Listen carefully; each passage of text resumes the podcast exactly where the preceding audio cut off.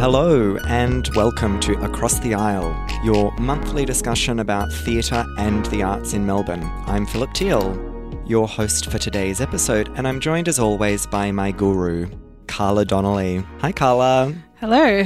And in a daring first for our podcast, we are both joined by a special guest this month, Dion Kagan. Hi, Dion. Hi, Philip. Hi, Who- Carla. Oh my god. Who are you? What's happening? It's so crowded in here. Dion, you have been my intellectual crush for so long. I can't even believe that you're here. Well, that's a relief to hear because I have been Twitter flirting with this podcast ever since the first episode and secretly, not so secretly, angling to be the very first guest. Good And moves. I've made my own wish come true. Yay. Manifestation. Take We that, want- the secret. We do want more gay voices on the radio. yes. Dion is a academic, a theatre nerd, a man about town, a Rereader. soon to be published book person. it's very exciting to have you. Thanks. Thanks for inviting me on. I'm very privileged to be the first first guest ever. So it's a little bit different. All three of us attended the productions we'll be discussing today. Usually I choose one, Carla chooses the other, and we grudgingly attend to each other's taste.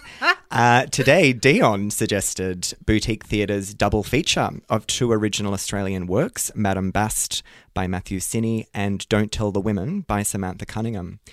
In another first, Carla and I had to collaborate on choosing the second show. so we kind of just compromised with the crowd plays of Romeo and Juliet by Bell Shakespeare. I think that says so much about us that we just chose this devastating play about love that's, you know, played out so many Sad times. Yeah, yeah. teenagers. Yeah. But it's nice actually to do that in this month commemorating the 400 years that have passed since Shakespeare's death. And as always, between the acts, we'll take an intermission to hear about what else has distracted us since we last spoke. Okay, let's get started with Dion's pick for April double feature. What drew you to this one, Dion? Okay, well, so this this was a double feature from Boutique Theatre, who are a small independent Melbourne-based local theatre company whose productions happen at the Mechanics Institute in Brunswick. I feel like I didn't choose this play so much as it chose me. April was a really dead month in theatre in Melbourne, and this appeared in my inbox basically the day after you invited me to join you on the show, and I thought let's look at this. I do feel like I might have done a little backpedaling afterwards when I apprehended the kind of double billness of the double bill.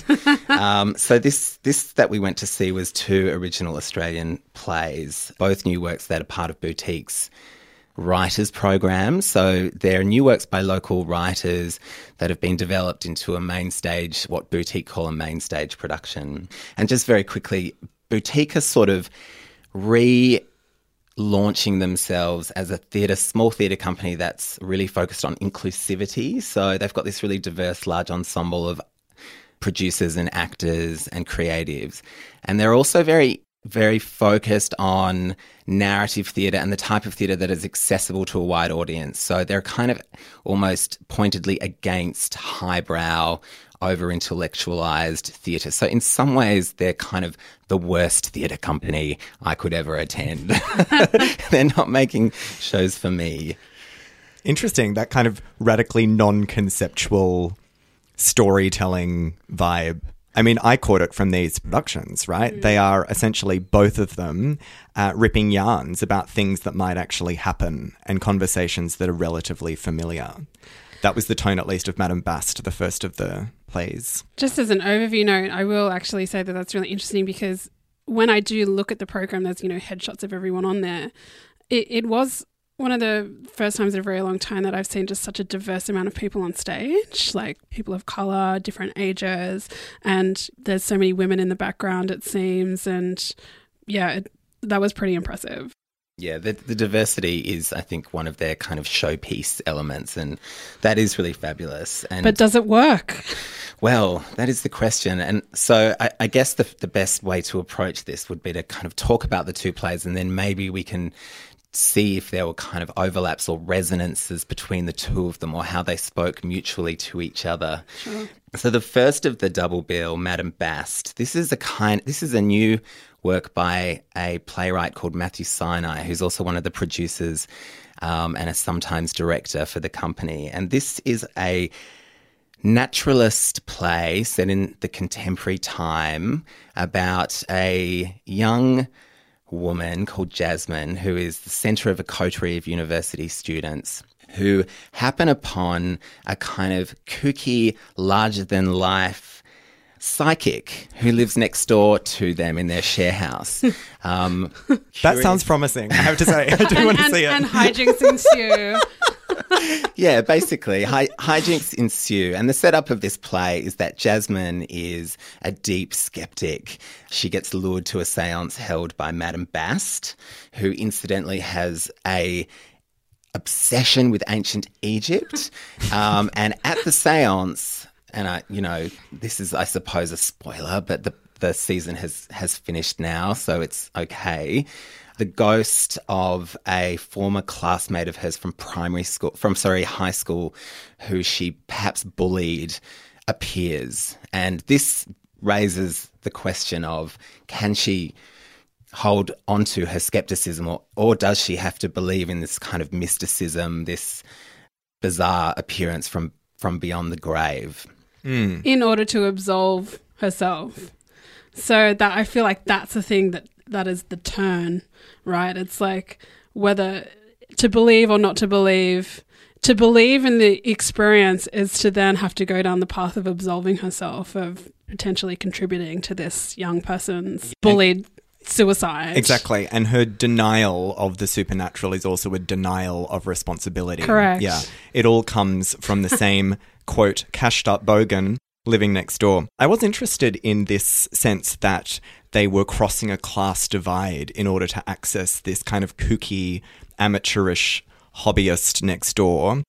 Over and over again, they used the word bogan to describe her. And later, the woman herself, um, Madame Bast, whose other name is Jenny, tells her own story about aspiration, how discovering that she had psychic gifts sort of lifted her out of a bad crowd that she was running on the wrong side of the tracks and getting into trouble but then was gifted with the magical powers required to, to be elevated to such an extent that art students might come and visit her. That's so interesting that you that you point out the class element. I hadn't actually been so conscious of that, except that I had very strongly had a sense that these were art students or, or undergraduate students from a very privileged university. Yeah. The way they the, their kind of haut, haughty, self important way of talking about themselves, the way they just kind of drank lo- lots of red wine in their share house and just the sort of general attitude that they had to her and, and to kind of yeah. uni- university life. But and that, and that the world was theirs to be had. There was kind of this very like imperialist kind of attitude of her to like, you know, go to this bogan woman next door who's a psychic and you know for the for the pure reasons of humiliating her or for being a laugh or whatever like there was no kind of respect or anything of going into this woman's home using you know you no matter what you thought of her services that you know that it was everything that, she was was a joke. So there was that kind of imperialistic attitude from, you know, notedly as well, like a an, a young female Asian protagonist. Yeah, that there were sort of weird questions about the motive. Like, how did they get into her house to begin with?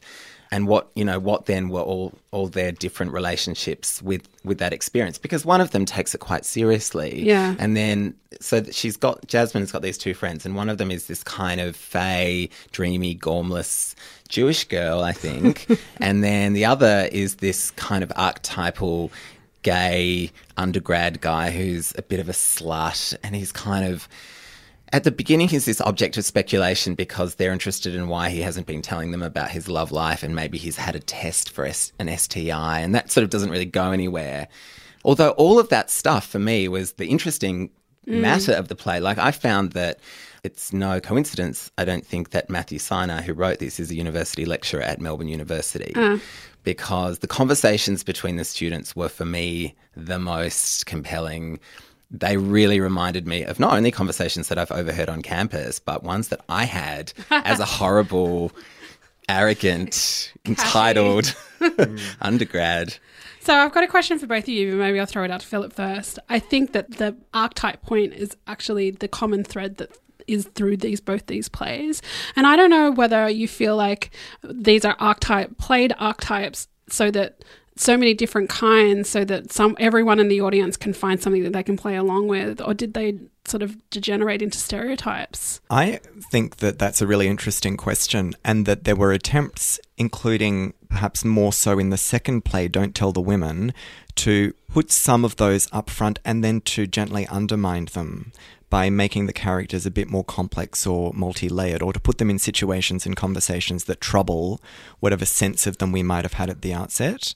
I was distracted in this first play, Madame Bast, by the terrible puppet show about Egypt.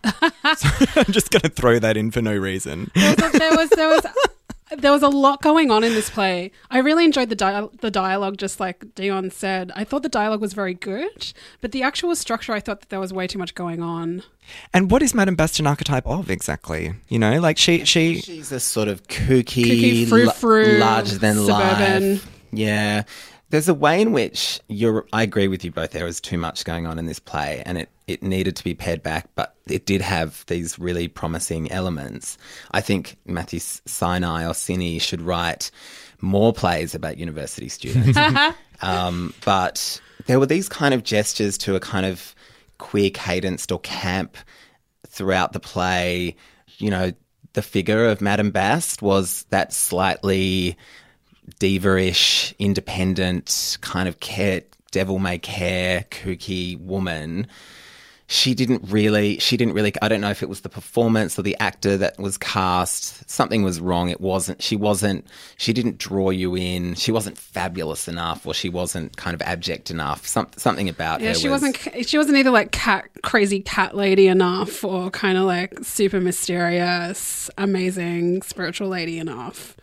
Maybe we can pivot on that question of um, queerness and perhaps the insufficiency of queerness in that opening play, because the second play, Don't Tell the Women, has a really interestingly problematic gay man that I can't wait to hear your thoughts on. Uh, Can we me three. Like, why do we have to have a misogynistic conservative gay man lecture us?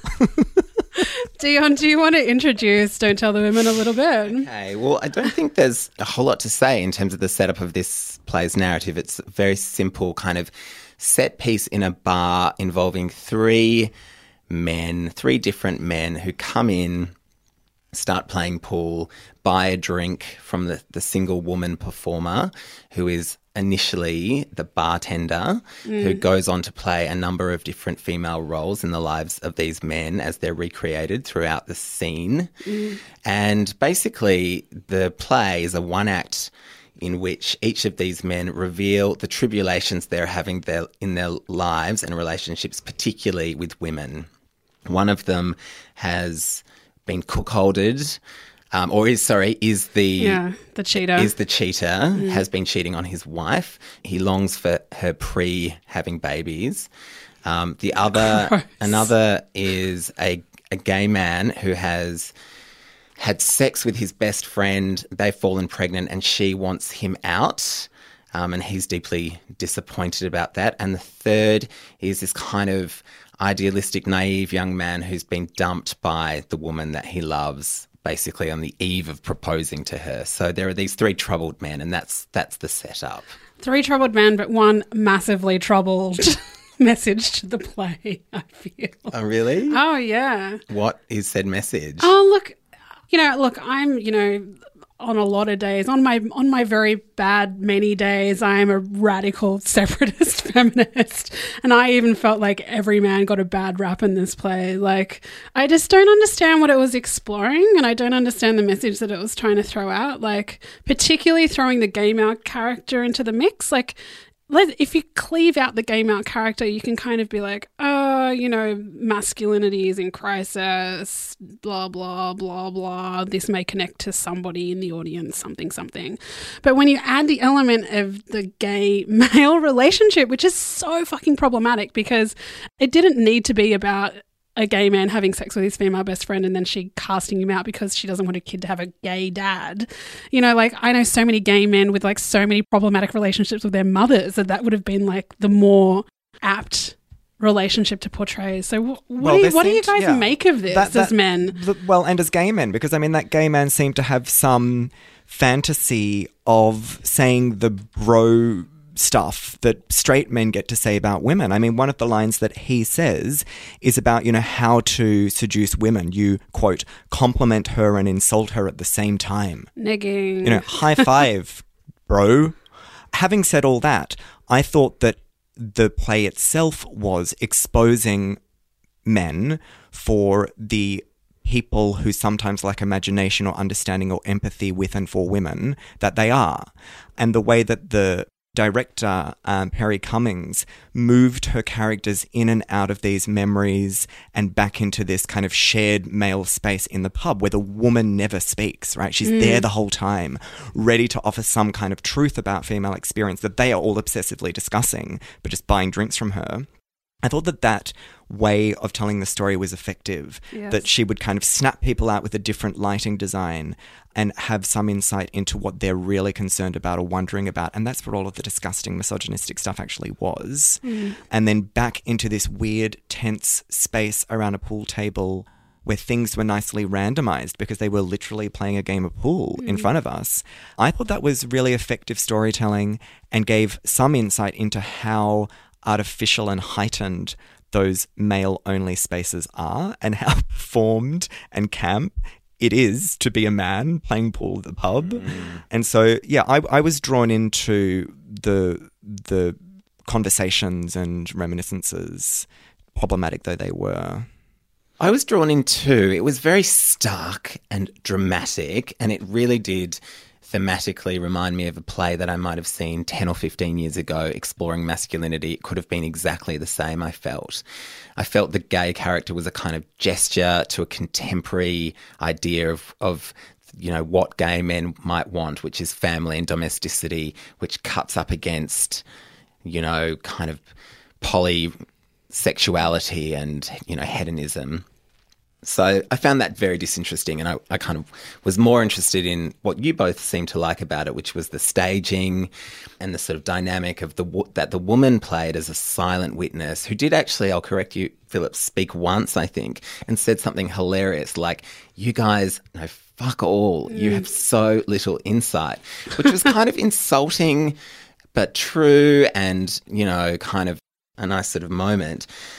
I suppose my feeling about this play is that it demonstrated to me, you know, if I were kind of going in to learn about contemporary masculinity from this play, what I would walk away from is this idea that men still bond in this ho- classically homosocial way. They only can connect with each other by talking about women, either by objectifying them, bitching about them, or discussing their relationship with them and that having a woman in the space also makes that safe so so weirdly it's okay for that to be witnessed by a woman and that Well, because it's perpetuating it. They're talking about it and doing it at the same time. exactly And I think that that was the most amazing function of that female character because she in turn becomes the woman, plays the woman in the man's life and when they're playing out the scenarios that are happening. And the message behind that is, I think, quite beautiful. And maybe I'm idealistic in thinking that, interpreting in this way. But I feel like the message was if you do this to one woman, you do this to all women. Hmm. So her passing through every one of those situations, you know, treating one woman that way, in eventually all the way that, that down the line, it's treating every woman like that. So- Yeah, and that those little things that men say to each other and do with each other do have an impact on gender relations Yeah. symbolically and structurally. yeah, It did have the total feel of symbolism of politics. The single woman, the three men signifying bigger groups of people, and everything about the staging and, and direction and production kind of signified in issues, which I think, you know, sets you up in some ways for a, for a very heavy critique when something a little bit more idiosyncratic and nuanced could have just relaxed the play somewhat. Mm, which is interesting in light of what you said about the boutique theatre's goal to be the kind of sitting around a campfire telling yarns theatre. Um, I agree that this wasn't that. It was That pretty they- bludgeoning. Yeah. both of them. yeah. I think they were both very well made, though. What do you think? I think that they were both very well directed. Yeah. Um, the performances were strong. You know, I agree that the first play was overly ambitious. It had too much. It had too much shadow puppet, ancient Egypt stories. it was too There ambitious. was a lot of metaphors going on. That was so slapstick. I've never seen slapstick meet high serious in quite the same way as Thoth being sort of slapped onto a wall as a shadow puppet. anyway. Okay. Oh, look. It's intermission. It's intermission. So you're our guest, Dion. What can we get you from the bar? um, Spritz. Look, what's, since, your, what's your favourite? since I'm with you guys, I'll, I'll have a sparkling. Cheers. Oh. Woo. Party. It does feel a bit celebratory. I'm having a great time. What have we been up to? What have you seen? Other than the stuff that we're raving on about today. I'm surprised at how culturally busy busy my month has been when I look back on it. I think the highlight was I went to see Yummy at the um, Mel- Melba Spiegeltent, which was yeah really fun. A kind of drag cabaret dance live performance curated by James Welsby, who's a um, former contemporary dancer from Melbourne, choreographer who I've done some work with, who's now recreated himself as a drag queen, Valerie Hex, based in Berlin. And he was back in Melbourne, curated this wonderful bunch of people, beloved performers from Melbourne and Sydney, Yana Alana, Betty Grumble, some dancers. Um, and it was just this fabulous night of very queer, very kind of bawdy, very challenging drag and How striptease. scrumptious. Yeah, Well, yummy. delicious. Um, equally scrumptious was Lucia di Lammermoor by Victorian State Opera. The way that it was being billed, um, I was in the front row for this at the same theatre at which we saw Georgie Girl a couple of months ago. Hopefully, It was rebaptized. Yes. I could see down into the pit. It was wonderfully voyeuristic. This soprano, Jessica Pratt, I mean, she's got this nice little accidental feature, which is that she is the third Australian to sing the role of Lucia at La Scala Milan after, of Ooh course, la. Dame Joan Sutherland and Dame the other Dame, right? So Kiri Te it, it was fabulous. Well, no, who's the actual Dame? Like the Dame Dame? Well, Joan Sutherland and the one that's Melba, N- Nellie Melba, Ah. who's actually like a painting of her is at Her Majesty's Theatre. Um, so the question was, you know, is this the next Dame, the next Australian who's made it big in Italy? And it was just pure melodrama, pure sentiment, pure passion, and a really dusty old school set. It Yes. was uh, going back in time. That's a like good segue to our next opera as it has been done since year dot. I think it might have actually, you know, it had the air of what Donizetti himself might have been working with, wheeled creakily out from the wings. And it's a real bloody, gory It's ending. so fabulously. I mean, she's in her bridal dress, covered in the blood of the husband that she's just madly stabbed, holding the weapon, waving it around at all of these shocked-looking Yes. wedding guests. It's one of the more delicious plots love in it. opera. Yeah, good times. I wish we'd seen that. Yeah. I actually, when we left our second show, which we're about to talk about, I bumped into some people who'd been to that opera, and they were so kind of vibrant and excited and It does moved. that, And yeah. they said, "Where have you been?" I was R and Joan. you know. Carla, what have you been doing? Um, well, I've been thinking long. Well, I've actually been sort of studying and hanging out at home, so I've been watching a lot of TV, and we haven't talked about what I believe is to be the best television show currently going. If RuPaul's not- Drag Race season Not eight. RuPaul's, although Kimchi, Team Kimchi, whatever. No, The Americans. Have you guys ever watched that show? no. Oh my god, it's so twisted and amazing. So first of all, like I love that when this happens, and it's what gives it such a depth of richness. Is the two lead actors, Matthew Rhys and Keri Russell, both married, get divorced as soon as they start the show because they start having an affair together. So now they're on the road to getting married and they're having a baby. So it's this like really dense, dripping psychosexual chemistry that they have already. But it is uh, set in 1983, and it is like no holds barred 1983. It's so fucking ugly. It's amazing. and they're KGB agents living in America. They've been living in America for 20 years. And KGB, that's so 1983. oh my god, it's so hot. And it's like, half Russian actors. It's just amazing. And then also like all the spy technology of 1983. It's just such a beautifully realized world, but also like it's so gorgeous and dense on what it has to say about identity and love and you know like they're KGB agents that have been you know married for convenience but they're beginning to like understand that they're falling in love or what that they, they have two children you know? Mm. like it's it's unbelievable. I would highly recommend everybody watch the show. Philip did you make it to the queer film festival? I saw one set of shorts at the Queer Film Festival, a new concept which was called Hookup Shorts. And I think the only reason they gathered this clutch of short films together was to screen one particular one whose title I've forgotten, but it was about some dude who set up Glory Hole in his place. It was called Glory Hole, I remember now. it's come back to me. it was a doco about one crazy ultra suburban old guy who's actually changed his rental property to such an extent that people can walk through the front door, use the glory hole facility without ever seeing him or entering any further into the house, and then leave again. So he's on Craigslist just hour by hour having randos drive up and access him via this glory hole Where that he has this? built. Like what in America? Well, no, and in, in the suburbs of Melbourne. What? so careful with Craigslist, everyone. But uh, it was actually a documentary about a mad person. And yet it was billed to the Queer Film Festival as perhaps like an interesting example of sexual freedom or the possibilities of the internet. But the longer it went on, it was really slowly edited.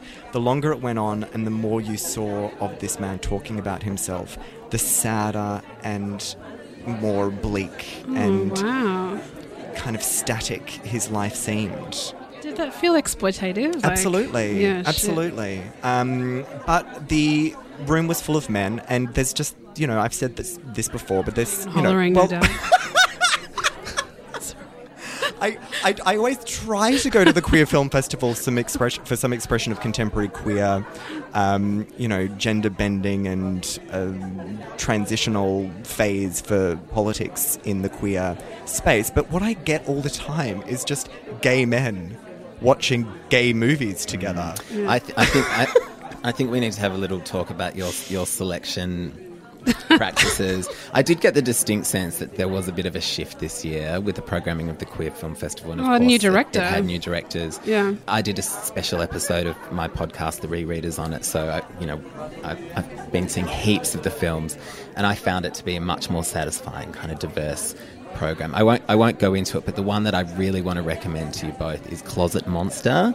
I feel like this one's going to do some circulating. It's a Canadian film, a debut by a director whose name slips my mind, but it's a, it's a kind of new take on the queer coming out narrative with sort of body horror and really kind of sexy soundtrack and um, you know it's a bit of it, it's a bit of the kind of whimsy generation Xavier Dolan kind of film but it's really wonderful really Well, fun good. Next year, we will sit down together with the catalogue before I book myself in for something as um, unsettling as what I saw this year.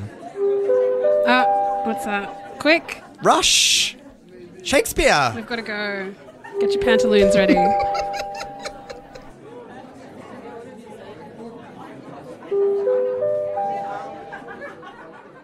Okay, Act Two, second play, Philip and I. Our choice this month was Bell Shakespeare's Romeo and Juliet.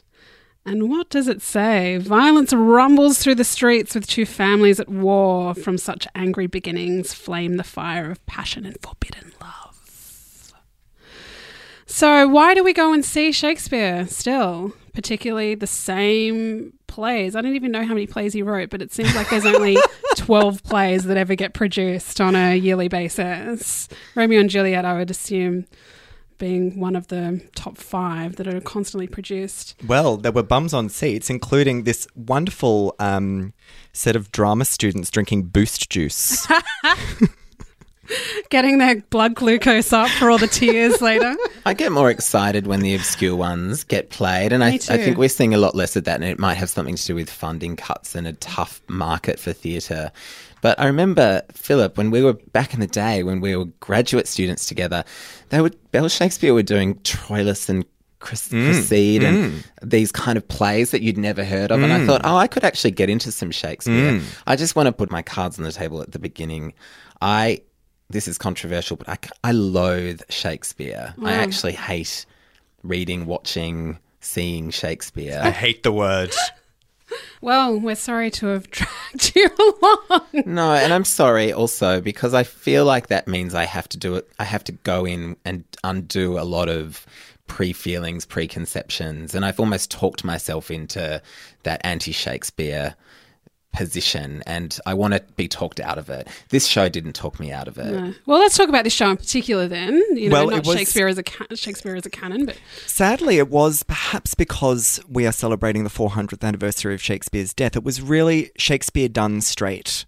It was Shakespeare in a seemingly timeless fashion without any real attempt to think about our contemporary context or possible alternative readings of the play. I think that I have seen things by Bell Shakespeare that are a few years old now that were very subversive, that were interested in Shakespeare being a contemporary commentator on what is happening in the world that he sort of helped create with the sentiments from his plays.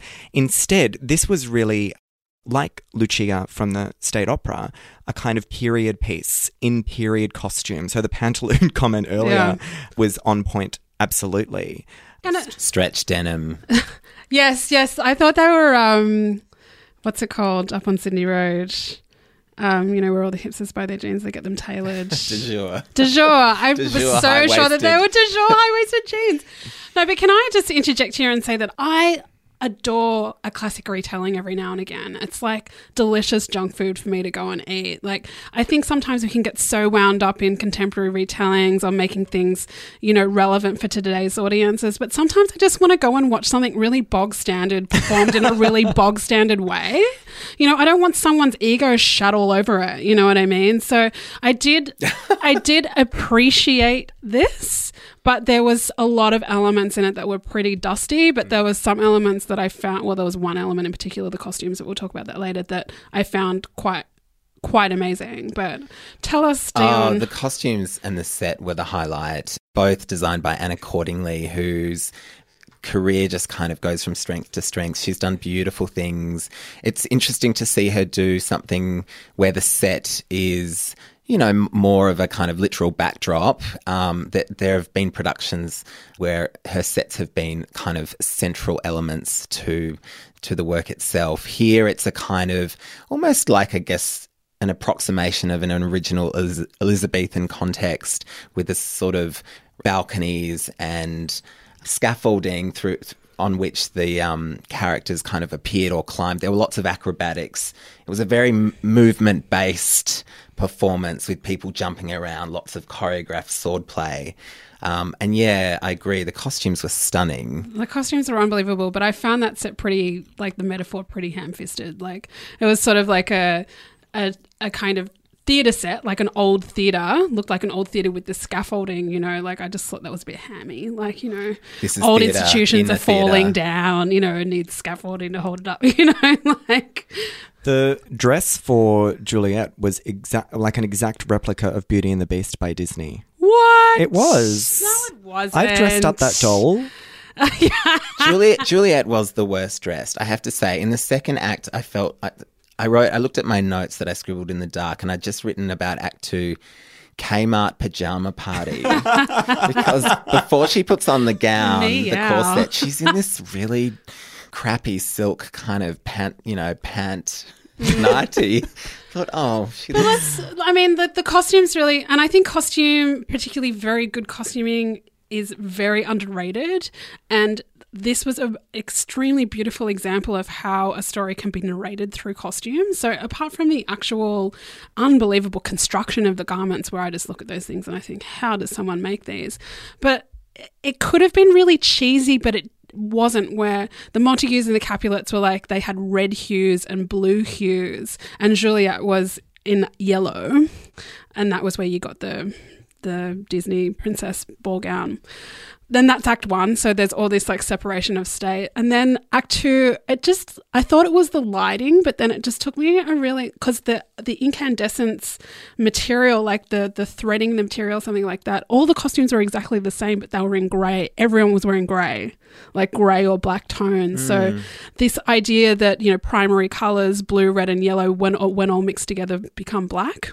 And to follow in terms of this colour symbolism, that goldness of Juliet really echoed some of the play's uh, themes around money and merchandise. Yes. You know, it's a, it's a play that has a lot of punning around dollars. And there's a real sense that Juliet is there to be bought and sold. The nurse kind of barters her to the Montagues out in the street. And she says about herself, uh, though I am sold, not yet enjoyed, as if the loss of her virginity will be a kind of final stage in the transaction, that passes her from one family to the other. Um, so I did see her as a kind of glowing gold coin in the middle of the production. The performance by that young woman, Kelly Paterniti, I thought was really effective for being youthful. There was a real sense that this was an appropriately aged Juliet, somebody who is Yeah. naive, somebody who is in a kind of teenage bedroom environment of wishing for things and longing for things and feeling that nobody understands her. And suddenly, this one person really has, and she's ready. She's ready to go into full blown suicidal mode if needed. But everyone is homicidal or suicidal in this play. I hadn't realized how weirdly morbid it is. I mean, towards the end, everyone's kind of threatening to kill each other, even people within their own families. I think Juliet's mother at one stage kind of casts her off in this kind of weirdly violent way. And of course, everyone's kind of kissing corpses and collapsing in tombs and kind of lying down next to their cousins who have been dead for a couple So of much days. poison. It's just a corpsey sort of play. It's a it's a real bloodbath, and I think the turns in Romeo and Juliet are so excessive that it's a very hard play to do, and it's very hard to do it in in its natural in its kind of naturalistic or um ori- you know original form and and pull it off. Especially after Luhrmann, I have to say. Like, you must have been thinking of yeah, Leo. uh, well, or Bazimataz. well, e- that, everything is post Luhrmann now, right? With Romeo and Juliet, and I think the, you know, the sticking point with this play, and and I'll, you know, I wonder if the two of you agree with me on this, is that it is it is a sexless Romeo and Juliet.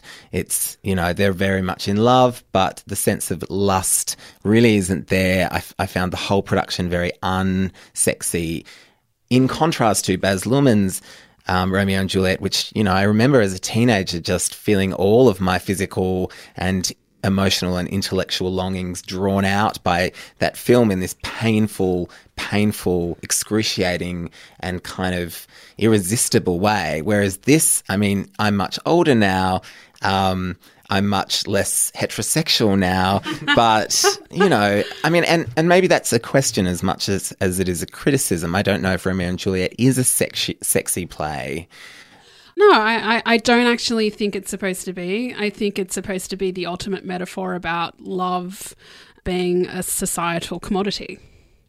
And, you know, that they're just as obsessed with each other because there's something on their radar that tells them that they're forbidden. It's the forbidden fruit hmm. politically. Hmm. So, I mean, of course, star-crossed lovers, blah, blah, blah. But my reading of this play is that it is love born by the absence or by the forbidden. I mean, Romeo is superficial and does flit from one beautiful woman to the next in terms of his affections. And the fact that they rush towards this marriage in order to consummate it should be a bit sexy in a bad way. I mean, I see Romeo and Juliet as a play about sex, but about really bad teenage sex. And one of the great tragedies of their lives is that they die before having experienced anything but that weird kind of was it the lark or was it that other bird? Do I have to leave you? Can I try again later today? But don't you find the prose in it? Like, I'm far from, you know, like a Tweety Bird romantic person, but the prose in this is just so beautiful. Did you, it did not warm you at all? Woe betide the actor who has to recite those lines again and try and inject freshness into them. I, I just can't not hear, you know, every high school. You're just like rolling your eyes the whole time. I've t- I've read this text, I've studied, I've taught this text, and it's not only that. It's you know the the language is beautiful, but how many times uh, you know. It's- times can you hear it? yeah, Yeah. And I feel like people have this endless capacity for revisiting Shakespeare, and some people have endless capacities for rewatching HBO TV series. The play went up, and there was a person next to me whispering the opening lines like it was a mantra, like it was a religious experience. And that's the type of theatre going that maybe isn't for me, or I'm not so interested in. Philip. Fascinating. Mm. Yeah, I don't have anything more to say. I will have one more comment about this because I have studied a lot of Shakespeare and that the kind of raucousness of the, how the boys were played and how there was a lot of kind of into the audience acting. It was kind of it was It's like very- monkeys. Yeah, but it's like that's very true to Shakespearean performance. So I appreciated that. I do want to say one thing, we haven't brought it up, but people of color, man.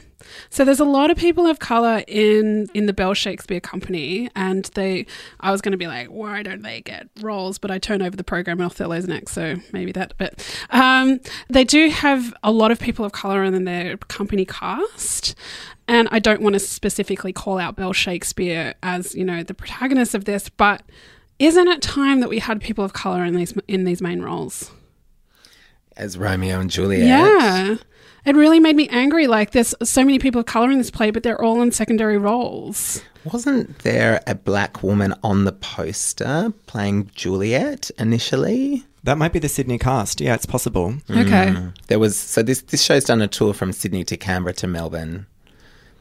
Here's hoping. But I just want, I just want that to happen. I'm, I, I just kind of feel it's tokenistic. But yeah, Well, that's the wish that we can put out to future Bell Shakespeare productions. When you wish. I, I, I do agree with you. I think that the um, theatre space, which Fairfax. the Fairfax, which is one of my favourite theatre spaces in Melbourne, was used beautifully. It really was used to the full of its capacity with lots of movement through the audience and actors present everywhere. And I think that's how the Fairfax should always be used. yeah. Fabulous. Well, it's now the time in our podcast when we talk about what's coming soon. Let's plan our next month in Melbourne. What is happening in May, people? Tell me what to do. Well, mine's not in Melbourne, it's in Sydney, but I'm just going to do a bit of humble bragging and say that the next thing I'm most looking forward to is seeing Björk DJ in Sydney. Oh my god. As part of our Vivid Festival. Well, Jesus. See- fine. See, you guys. Bye.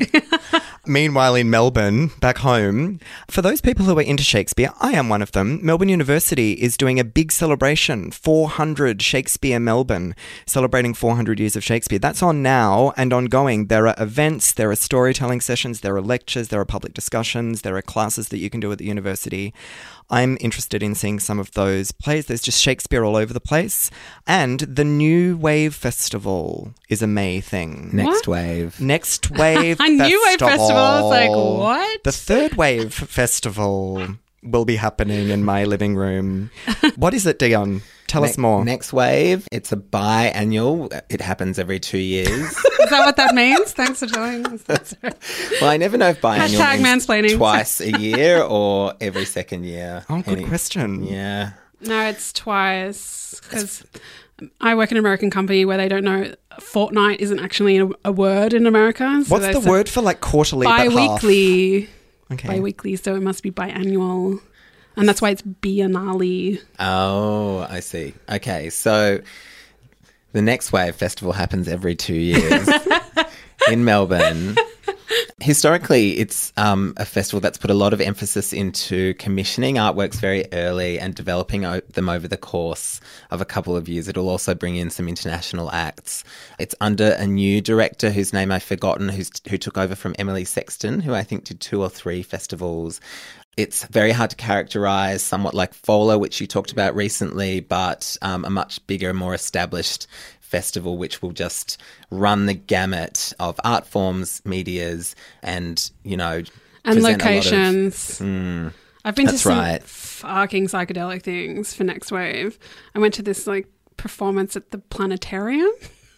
We were all like people who had been abducted by aliens, and we got you know put through our no, it was like a religious training sect, and we got put through all of our paces. Are you sure you didn't just go to Science Works?